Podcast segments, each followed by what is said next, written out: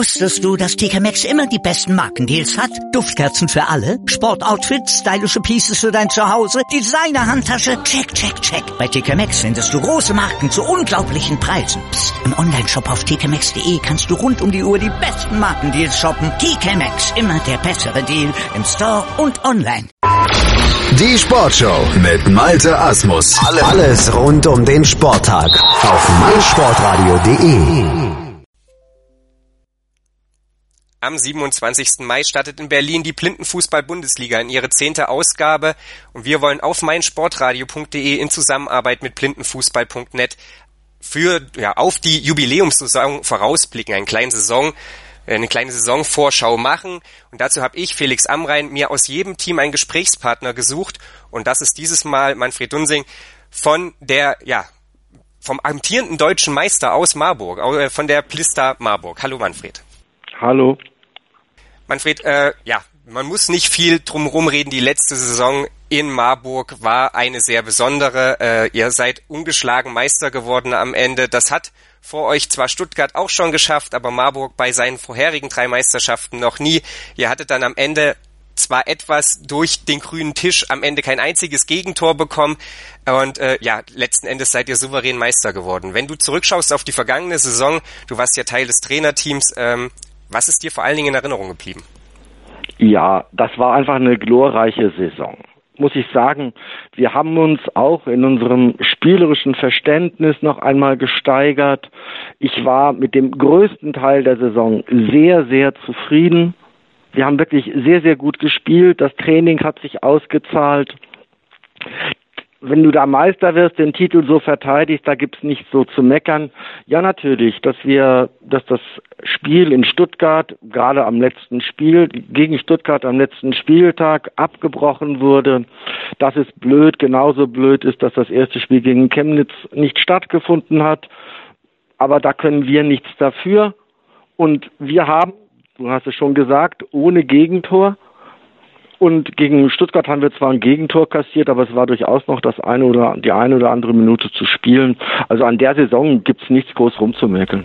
Ja, man muss ja auch dazu sagen, für Leute, die den Blindenfußball vielleicht nicht ganz mhm. so aktiv verfolgen, ihr wart ja schon Meister, als ihr gegen Stuttgart gespielt ja, habt. Ja, also ja, das war, war, un, war auch unerheblich. Wir sind ja in Berlin Meister geworden, das ist richtig.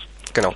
Wenn du jetzt auf die Saisonvorbereitung blickst, äh, die natürlich auch so ein bisschen äh, vielleicht beeinträchtigt wurde durch die Vorbereitung auf die EM, es gab ja so ein bisschen Länderspiele, bist du in Summe zufrieden? Sagst du, äh, die Vorbereitung für die Blister Marburg verlief letzten Endes reibungslos und wir können mit einem guten Gefühl in die Saison reingehen?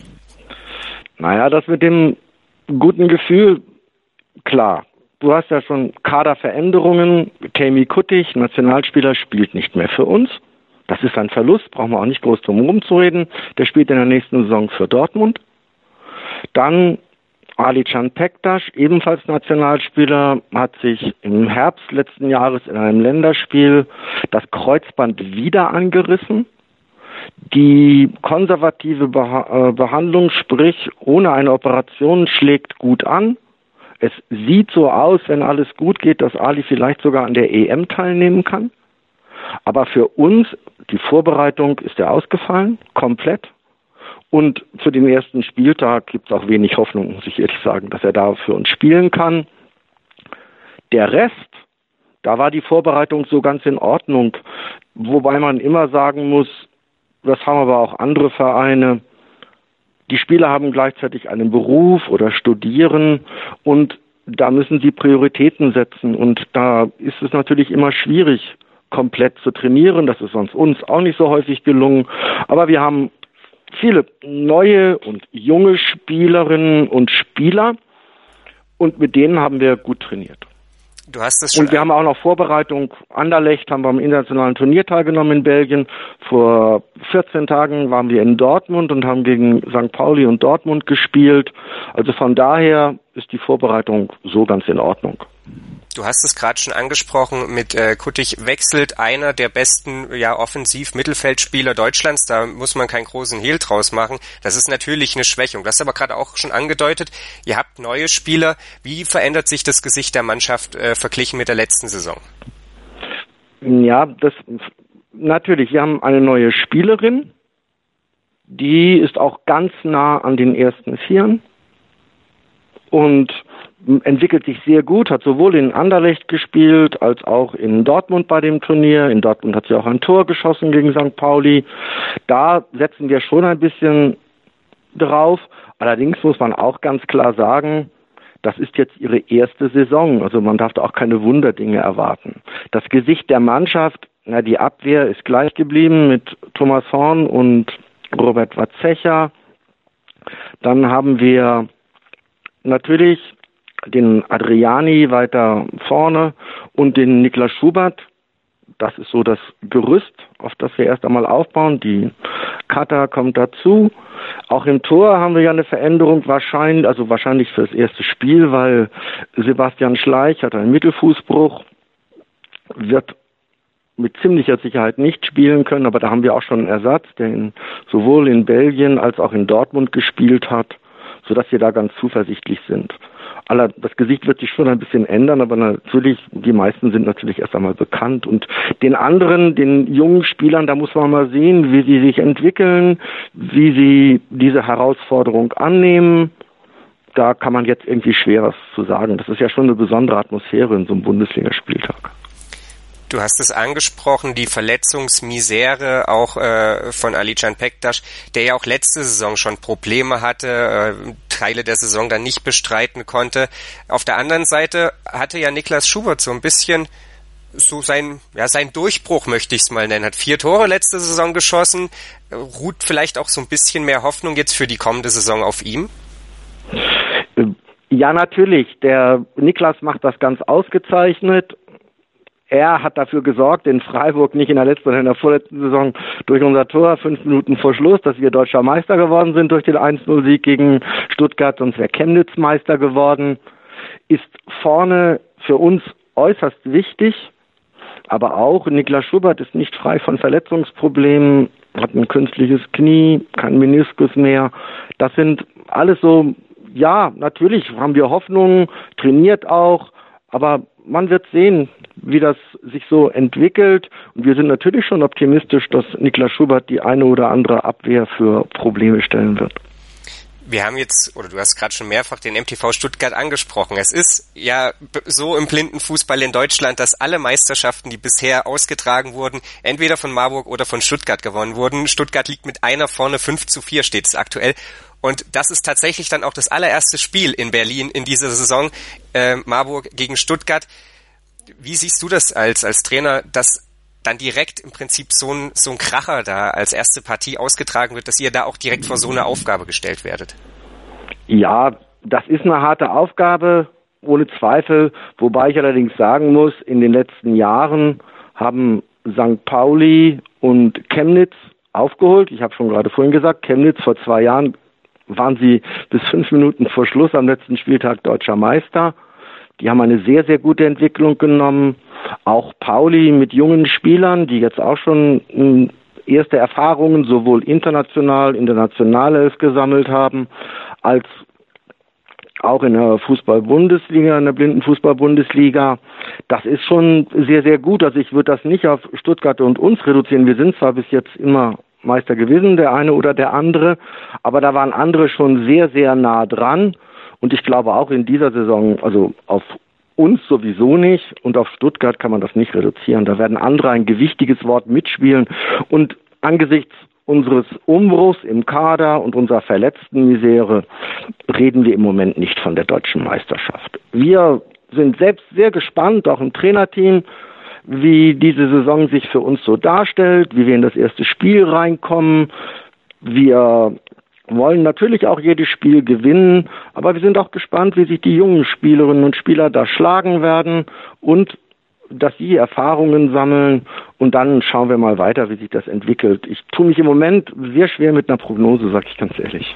Also Gott bewahre, dass ich äh, das Meisterschaftsrennen nur auf nee, Marburg nee. und Stuttgart runterbrechen nee, wollte. das, das wollte ich damit nicht gesagt ja, haben. Aber schon, aber du hast es ist ein Hammer, dass wir das im ersten Spiel so machen. Gut, wir nehmen das aber und fertig aus, weil es gibt in diesem Jahr ja sowieso noch, dabei muss man natürlich sagen, auch Dortmund ist ein spannendes Experiment. Es ist allgemein in dieser Saison alles ein wenig anders in der Blindenfußball-Bundesliga. Es ist ein Team weniger verglichen mit dem letzten Jahr. Es ist ja. ein Spieltag weniger, wobei man ja streng genommen sogar sagen muss, es sind zwei Spieltage weniger. Denn am letzten Spieltag werden die Platzierungen zwischen dem ersten, dem zweiten, dem dritten, dem vierten und so weiter nochmal ausgespielt. Und somit müssen alle Ligaspiele an drei Spieltagen abgerissen werden. Und das vor allen Dingen an den Spieltagen in Dortmund und Stuttgart, wo es dann Samstag und Sonntag gespielt wird. Das sind richtig, richtig harte Programme, die da vor den Mannschaften Mannschaften stehen. Dazu gab es noch eine Regeländerung. Die effektive Spielzeit wird einfach länger werden, das ist so.